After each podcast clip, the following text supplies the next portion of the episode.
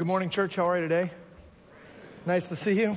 Uh, for those of you who are guests or are new or uh, maybe watching online, my name is Darin. I'm one of the pastors on staff.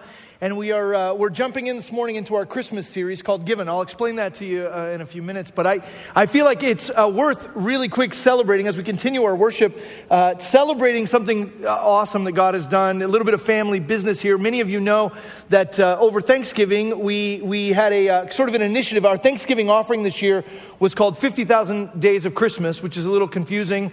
Um, but, but the idea with it was that we've done Thanksgiving offerings in the past where we worked on, you know, remodeling remodeling areas of our church or working on buildings. And we said this year, we really want to try and, and uh, collect and gather uh, a, Christmas, a Thanksgiving offering that then could be entirely distributed to our, our neighbors and our friends, people in the community who have needs, whether that's people that need auto repair or people that need, you know, educational materials or single moms who just need a night out or whatever, you know, just l- ways to love on our community. And we set this sort of lofty goal of saying, man, we really think it would be awesome to put together uh, $50,000 towards giving to our community at, at Christmas. And um, we knew that that, that, that was going to be a little bit of a stretch and we weren't totally sure, but we were trusting God for it. And on Monday this week, I got the final uh, report that we actually exceeded that goal. So uh, more than $50,000 has come in And uh, it's amazing. We've already we've assembled a team of people from the congregation who are looking at all the suggestions that were made. By the way, if you still have suggestions of people in our community that could use some assistance, uh, we're still taking some of those suggestions. We got a team of people that are assessing those, and actually the distribution of that money has already begun. We've already given out some things. In fact, we also had a uh, one of the things that came in was a donation of shoes. We had 200 brand new uh, Nike sets of Nike tennis shoes come in um, that we're kind of already distributing to folks, and so it just it's been a huge blessing blessing. We wanted to praise God for the ways in which He moved generously through His people. And, and we'll be telling the stories more over the coming weeks of uh, what, this, what these gifts are going to sort of bless people with. You'll hear more stories about that in the coming weeks. But I wanted you to know uh, just what a blessing it is to be part of a community like this where God stirs in people a generosity that kind of goes even beyond what, what we would anticipate. So thanks for that and praise God for it. Uh, we're, we're beginning this morning our series uh, for Christmas. We'll be in this for three weeks and Christmas Eve called Given. And the idea with this series is, uh, you know, when we, when we think about Christmas, we, we recognize that ultimately Christmas is all about the giving of God's Son. We know the prophecy in Isaiah that says, Unto us uh, a son is born, unto us a child is given. And this idea that God gave us in the incarnation, the Lord Jesus, to come to take our sin upon himself, to glorify the Father by paying the penalty for sin, rising from the dead, extending to broken people by his grace, resurrection life. We understand that even as we sit around our Christmas trees and exchange gifts, that that gift exchange is meant to be a type or a picture of the gift of God's Son.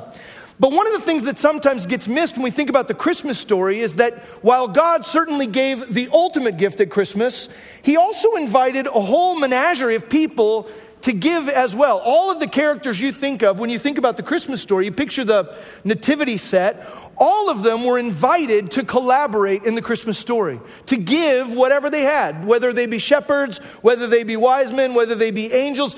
All of these people, young Mary and Joseph, were invited to contribute, to give something as well. Now, sometimes what they were giving was their hopes and dreams. Sometimes what they were giving was gold and frankincense and myrrh. Sometimes they were giving voice and testifying to what they had seen and heard. But God invited them to collaborate in the story of Christmas. And the reason why that's meaningful and the reason why it's worth us taking the time to look at this Christmas season is that that invitation to collaboration continues to this day. That God continues to look at each and every one of us and say, hey, there's a story I'm telling, a redemptive story I'm telling in the course of human history, and it doesn't matter who you are or where you come from. I invite you to be a part of the story I'm telling. God continues to invite us to give to give of our lives, to give of our resources, to give of our time and our talents in order to contribute to the broader story that he's telling. And so each week in this series, we'll look at the ways that different people are giving to contribute to that Christmas story specifically. And this morning, uh, we'll begin with a study of the idea of heralds. Now, when I say heralds, I don't mean herald, H A R O L D S, right? Not, I mean, some of these angels might have been named Herald, uh, but it doesn't tell us that specifically. Uh, when we talk about heralds, we're talking about emissaries, right? We're talking about messengers, which is what an angel is by definition, a messenger. And in this story in Luke chapter 2, which is a familiar text, if you've seen the Peanuts cartoon, you're probably familiar with this. Uh, in Luke chapter 2, it's sort of the famous passage about these angelic heralds that come to proclaim the birth of Jesus. But when we look at this text, what I want you to see this morning is that not only do we see the heralds that are angels in the text, we actually see a, a couple of different heralds in the text. Not only do we see the angels, but in the angel's message and in what they proclaim both to the shepherds and to Joseph and Mary, we see them reiterating things that had been heralded long before by the prophets. The content of their message is essentially a repetition of prophetic things that have been declared in the Old Testament. And so we see the prophets, we see the angels, and then because of their combined message, because of their combined witness, we see these shepherds who otherwise were just minding their sheep. They then are turned into heralds as well. They then are turned into witnesses as well. I want to look at each of those in turn this morning as we look at the text. Let's begin in Luke chapter 2, verse 8. In Luke 2 8, it says, In the same region, there were shepherds out in the field keeping watch over their flock by night. And an angel of the Lord appeared to them, and the glory of the Lord shone around them and they were filled with great fear. And the angel said to them, Fear not, for behold, I bring you good news of great joy that will be for all the people. For unto you is born this day in the city of David a Savior who is Christ the Lord. And this will be a sign for you. You will find a baby wrapped in swaddling cloths and lying in a manger. And suddenly there was with the angel a multitude of the heavenly host, praising God and saying, Glory to God in the highest and on earth peace among those with whom he is pleased. the message that the angels declare is embedded with all kinds of prophetic declaration, things that had been prophesied much earlier. And there, there are more of them than we can even go into in turn here. But you know, there are some 300 plus prophecies in the Old Testament that are fulfilled in the person and work of Christ. Over 300 prophecies that were made long before Christ ever lived about both his birth, about his mission, about his method, about his death, about his resurrection. Just to give you an example of some of these, uh, and some of these will be familiar to you, but speaking specifically about this Christmas story, think about a verse like Micah 5 2.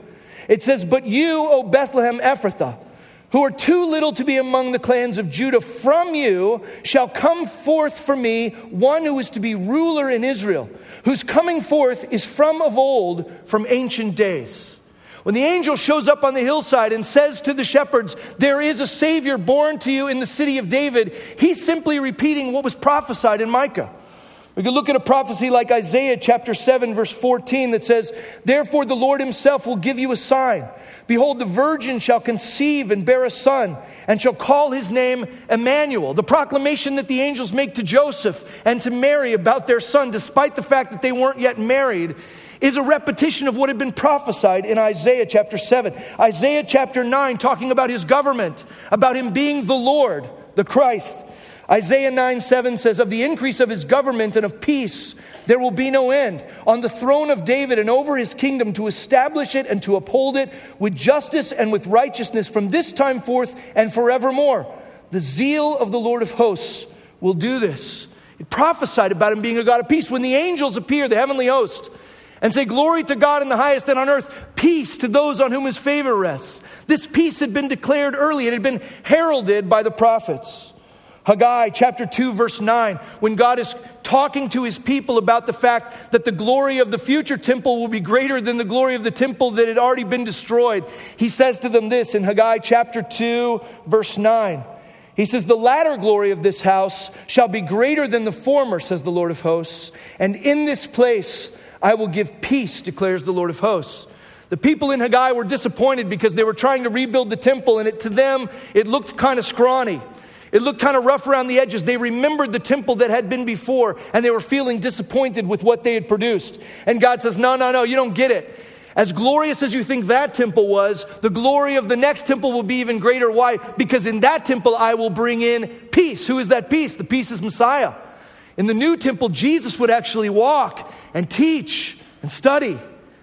God says, No, there's peace yet to come. There's all kinds of prophecies throughout the Bible, these prophets who were inspired by God to give witness to what would come in the future. But the scriptures also teach us that despite all these prophecies, these prophecies and these prophets giving witness, that they didn't totally comprehend what it was they were even saying. In fact, if you have your Bible, turn with me to 1 Peter chapter 1.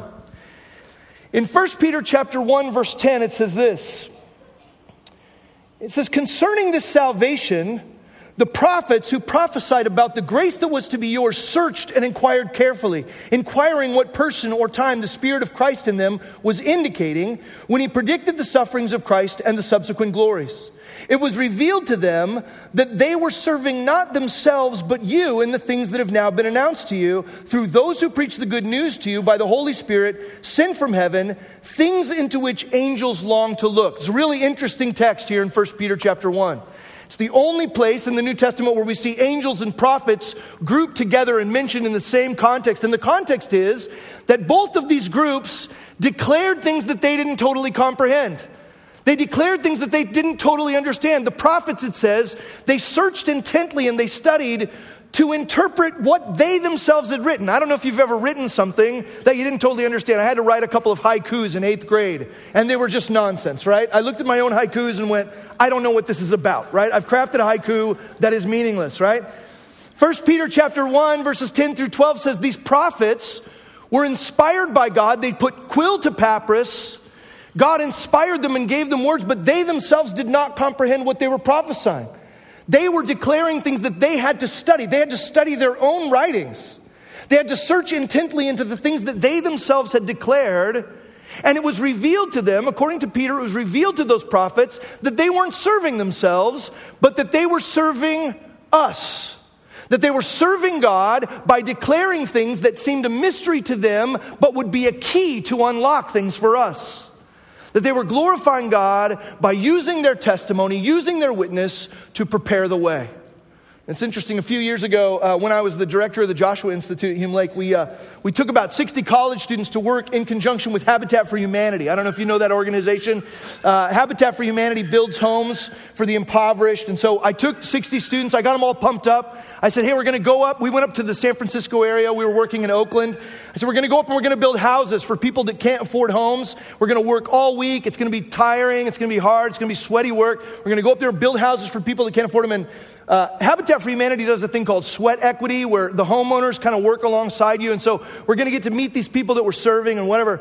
I take these 60 students up to Oakland and we're all excited to build houses. And we get there. When we pull up to the job site, it's just a dirt lot. It's a big, empty dirt lot, right? And my students, I remember them looking at me and being like, we're going to build a house in a week? Like, we're going to put up a house in a week? And I'm like, I, I mean, I, I guess I don't know anything about house building, but I guess that's what we're going to do. The, uh, the AmeriCorps crew shows up, the Habitat for Humanity people show up, and they go, okay, we're really excited to have 60 of you. We're going to get a lot of work done this week. What we're going to be doing all week is digging holes and pouring footings for foundations, right? And we did, and we worked our butts off. Sorry, I said butts in church. We worked our butts off all week, right? We'll have to, we'll, we'll bleep that on the video later. We'll bleep it out.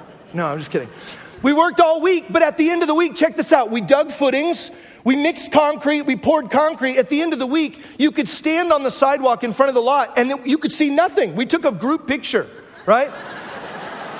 I got my 60 college students and we all got together, you know, we did it, and there's nothing in the field, right? There's nothing there. And I just remember the sense of disappointment we had at the time. Because what we'd envisioned was that we were going to build these houses, and the people who were going to live in those houses were going to come to us and hug us and say, Thank you so much. We're going to think of you every day when we go to bed in these houses, and we're going to, you know, they'd kiss us and hug us, and, and we would feel a sense of their gratitude. But the reality is, we worked our tails off all week, and you couldn't see, a, you couldn't even tell there were ever going to be houses there. I remember going back, I was back in Oakland about five years after that, and I remember thinking, I want to find that neighborhood. And I drove back, and there were beautiful homes built in that place, kids in the yards, people riding their bikes down the streets. And I thought, you know what? Somewhere in there, somewhere is some cement that I stuck my thumb in, right? But none of those people know that. None of those people see it. And in fact, I worked really hard and never really saw the fruit. Never really even understood what those homes would look like. Certainly never understood which families would move into them. I contributed to something that had nothing to do with me, really. And what First Peter chapter 1 is saying is that God invited these prophets to use their voice He inspired them. It tells us in 2 Peter chapter 1 verse 20 about the way prophecy works. 2 Peter 1:20 says, "Knowing this first of all, that no prophecy of scripture comes from someone's own interpretation, for no prophecy was ever produced by the will of man, but men spoke from God as they were carried along by the Holy Spirit." What it's saying to us is that God invited these prophets to give voice. He inspired them to prophesy things that would unlock in the future. But for them, all they could do is look at what they'd, write, what they'd written and say, What is this? What does this mean? What's this about? What we, what, we poured some cement in a hole in a field? What's this going to be? And so it says they studied intently and they tried to discern what their own writings had meant. These men gave witness without knowing what the end result would be. The prophets were inspired by the Holy Spirit to give witness to things they themselves wouldn't see and didn't understand. They gave without seeing the end result. They were contributors to an unfinished story. They served God by serving us. In fact, when Jesus is talking about the parables in Matthew chapter 13, verse 16, he says to his disciples in 13, 16 of Matthew, Blessed are your eyes, for they see, and your ears, for they hear. For truly I say to you, many prophets and righteous people long to see what you see and did not see it, and to hear what you hear and did not hear it. They were hungry. They were anxious to know what this prophecy was about, and yet it was not revealed to them. And yet they gave. They gave what they had. You know, I think for many of us, we're willing to contribute if we get to be a part of the end product, right? We're willing to contribute, we're willing to testify, we're willing to bring our gifts and talents to bear if we get to be part of the end product. I'm happy to go and work with Habitat for Humanity as long as I can be the one to hand off the house key, right?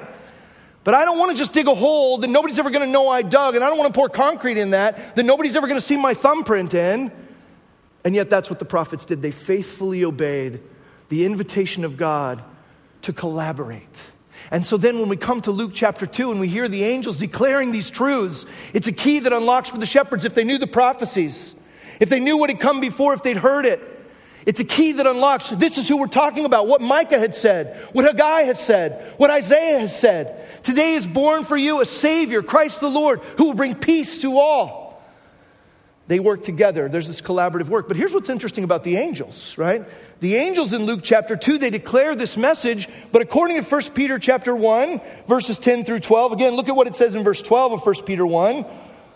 It says at the end of this section in verse 12, it was revealed to them that they were serving not themselves, about the prophets, but you, in the things that have now been announced to you through those who preach the good news to you by the Holy Spirit, sent from heaven. Here it is. Look at the end of verse 12. Things into which angels long to look. Things into which angels long to look. Peter's trying to paint a picture for us here. The, the word there that's talking about longing to look is the word perikupto, and it means to stoop down or to lean into, to peer into with interest, right? The angels peer into the redemptive story that God is telling in our lives, and they wonder. They're fascinated by it. It's this idea of like stooping down to see it. It's funny, at, um, at Halloween this year, we were walking around in one of the neighborhoods, uh, you know, kind of west of Harbor over there behind Big Slice, right? It's a cool little neighborhood there. And at Halloween time, that, be tur- that kind of turns into like a whole little street fair. There's like people out everywhere. It's really fun. But as we were walking around, I noticed that my wife was kind of lingering. And I'm like, come on, let's go. There's more candy. We got to get more candy. We gotta, we're on a clock here. Let's go. We got candy to get.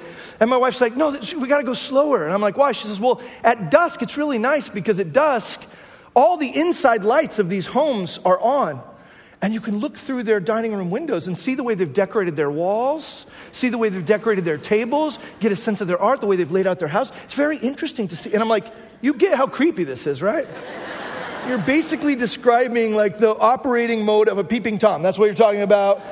And I'm just trying to get some candy. So can we get out of here? I don't want. But what's she doing? She's she's leaning in. She's interested in the way other people have decorated their house. By the way, uh, don't judge my wife because you know you do that too, right?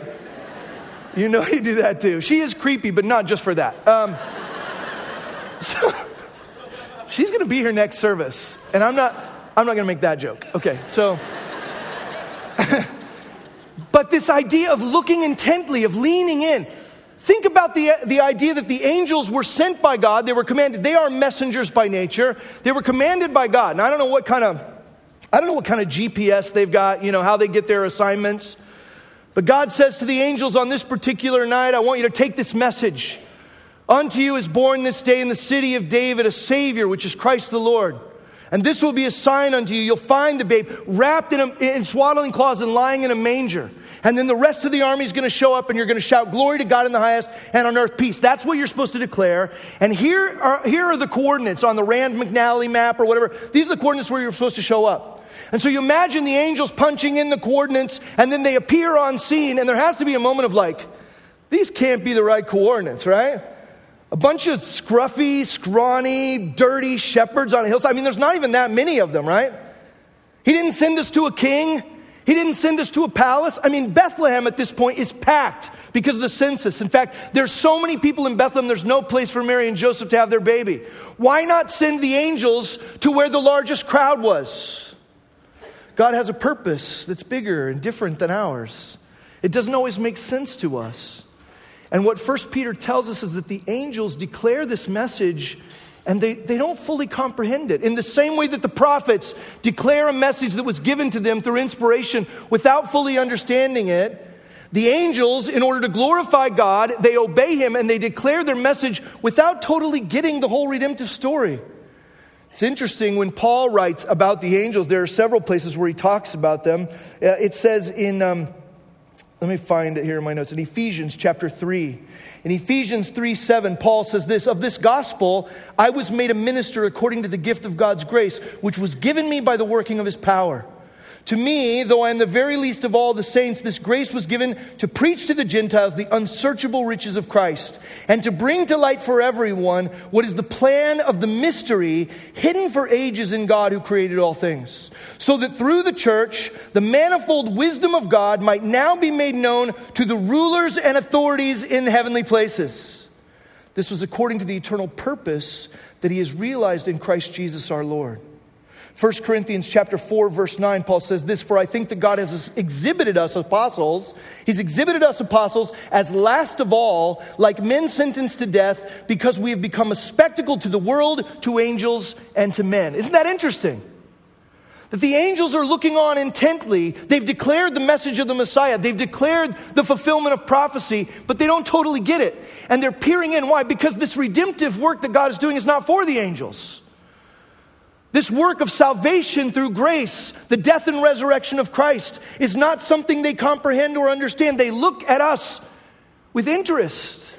And yet we see them heralding the truth despite the fact they don't know all the details. I think sometimes for us, the fact that we don't know everything, the fact that we don't have it all figured out, is, is, is the reason why we say, well, I can't share anything. I don't know everything, so I can't share anything, right? I don't really want to talk to my neighbors about Jesus because I'm not a theologian. I don't really want to talk to my family about this because I'm afraid I'll get the details wrong. I haven't quite figured out, you know, the premillennial, postmillennial thing. I haven't quite figured out predestination. So I'm just going to keep my mouth shut because I don't understand the whole thing. Do you see in this text that both the prophets and the angels declared what God inspired them or commanded them to declare, despite the fact that neither of those groups fully understood the whole picture. They leaned into the mystery of it. And Paul will use the idea of the mystery of God revealed in Christ 21 times in his epistles. Again and again, he will say, God is revealing a mystery through Christ. That people long to understand, that they long to comprehend, that the angels stoop down and peer into. And yet, what? God invites these angels who don't get the whole story, they don't get the whole picture, they don't fully comprehend it. He invites them what? To declare what they do know, to declare what they have seen, to con- collaborate and to contribute to the story that God is telling, despite the fact that they don't understand the whole thing. This morning, my friends, you might not understand the whole thing, but I wonder if there aren't places in which you have the opportunity to give your voice, to give testimony and witness to what you do understand to what you do comprehend. And look at the result of this, by the way. These, these angels, they give in obedience for the good of others without fully understanding, but with eagerness and interest. in essence, the angel's posture is what's God going to do next, right? Have you ever felt that? What's God going to do next? When he invites us to step into the mystery, you know that something cool is always going to happen. But many of us are afraid of mystery, right? We're afraid of the unfinished or the incomplete. Again, kind of like pouring footings in Habitat for Humanity. We want to see the plans. We want to see the kind of house that's going to be built. We want to know who's going to live there, and we want to make sure they know we helped build their house. Sometimes God invites us just to dig a trench and pour some concrete in it and you don't see the house. You don't know the people. But what's he doing? He's inviting you to collaborate, to step into the mystery. And there is a huge blessing for those who lean in, for those who are obedient. Look at the result in this particular text. The result is what we see with the, with the shepherds. Luke chapter 2, back to it. Look at verse 15. When the angels went away from them, when the angels went away from them into heaven, the shepherds said to one another, Let us go over to Bethlehem and see this thing that has happened. By the way, if you're taking notes this morning, underline that has happened. I love the fact that the shepherds don't say, Ah, let, us go over into Bethlehem and see if these angels know what they're talking about. Or let's go over into Bethlehem and, you know, just, I mean, maybe we'll peek in there because who knows? No, there's, there's faith that is a catalyst for movement. They say, let's go to Bethlehem and see what? The thing that has happened that God made known to us. They're confident that this has occurred. There's faith that is a catalyst for movement. They say, let's go over to Bethlehem and see this thing that has happened, which the Lord has made known to us. They went with haste. You might underline the word haste. There was no pause. They didn't go, ah, you know, we're going to go check out the Messiah wrapped in a, in a, swaddling cloth lying in a manger. The angels just shouted at us about, we're going to see that. But first, we want to recount the sheep and make sure, you know, that none of them have wanted. Like, no, they get out of there, right? They're eager. There's an excitement in the literal sense, right? When we think about excitement, uh, when we think about the word excitement, we just think like happy times. Like, I'm, I'm excited that there's going to be a new season of The Crown on Netflix or whatever. That's not what we're talking about, right? Excited, excitement literally means to stir up to action. These shepherds are stirred up to action. They're excited by what God has declared. They say, Let's go and see what has happened. They make haste. Look at verse 16. They went with haste and found Mary and Joseph and the baby lying in a manger, which is exactly what the shepherds said. Or excuse me, what the angels said. The angels had said, This will be the sign. The sign of the coming of the Messiah, the sign of peace and joy for all men, is not going to be a fireworks display. It's not going to be, you know, a giant robot with lasers shooting out of his eyes. The sign of God among us, Emmanuel, is just a baby wrapped in a, a swaddling cloth, lying in a food trough. I was struck as I went through the walk through Bethlehem thing the other night. Um, when you first come into the manger scene, if you've done that already, when you first come into the manger scene, the, the baby is just like sitting on this rock food trough, right? He's just, and I, I literally thought, like, that's no way to treat a baby. You know, like you're gonna that like somebody is gonna report us for that. You can't put a baby on a rock. That's a ba- babies don't like that. You know, and then eventually Joseph picks the baby up and hands her to Mary. But it was unlikely to find a baby in a manger. That's not a, a normal place to keep a baby, right? You don't normally put a baby in a food trough. And so they go and they find the baby in the food trough and they know that what, what the angels had declared to them was true. The sign came to fruition. So look at what it says. Back to Luke chapter 2. They find Mary and Joseph, the baby lying in a manger. Verse 17, when they saw it, they made known the saying that had been told them concerning this child. They started to tell people, angels told us we'd find a baby in a food trough. And you know what? We went with haste, and guess what we found? Baby lying in a food trough, right? Who would have thunk? It says, everyone who heard their declaration, their witness, their herald, their testimony. This is all who heard it, verse 18, wondered at what the shepherds had told them. Can I tell you, that's the goal for all of us? The goal for all of us is to declare what we've been told and what we've seen so that others would wonder, right? That it would stir in the hearts of other people this sense of like, what is this all about? Why would a grown man worship Jesus? Why would a grown man spend his life studying the scriptures or, or singing these songs? That it would stir up wonder. You, you, recognize, I think for many of us, sometimes we, we feel like it's our job to save people, right? Like it's our job to get them to start crying and fall down on their knees and pray, Jesus, will you? Li- listen, we can't do that. We don't save people, right? We don't have the power to do that. Only Jesus saves. We've been called to be witnesses or ambassadors that God is reconciling the world to himself, that he's not holding men's sins against them, that he extends his grace to them. Our call is to go, this is what I've seen and this is what I've heard, that they would wonder and that God would rescue them. I think sometimes we're only interested in evangelism, we get to close the deal. I know that's kind of a crass way to say it, but we want to be there when the person, you know, repents of their sin and they turn to Jesus. Well, you know what? We're, that's, that's not our job. Our job's not always to be there, in the same way that our job is not always to hand the house keys to the Habitat for Humanity home, right? That I just get to collaborate, I get to contribute. The shepherds have seen and heard something spectacular, and all they know is they want to declare that to other people. Other people hear their testimony and they wonder. I love that that's the result. That should be our goal to stir the hearts of other people towards God so that He can draw them to Himself. It says, All who heard it, verse 18, wondered at what the shepherds told them. Mary treasured up these things, pondering them in her heart. Verse 20, and the shepherds returned, glorifying and praising God for all they had heard and seen as it had been told them. Listen, the prophets declared something that wasn't for them. The angels declared something they didn't understand. And the result of that was that it catalyzed and excited more witnesses who both declared what they had seen and heard, but also glorified and praised God for what had been revealed. You see the way that God had invited these prophets and these angels and these shepherds into the collaborative story.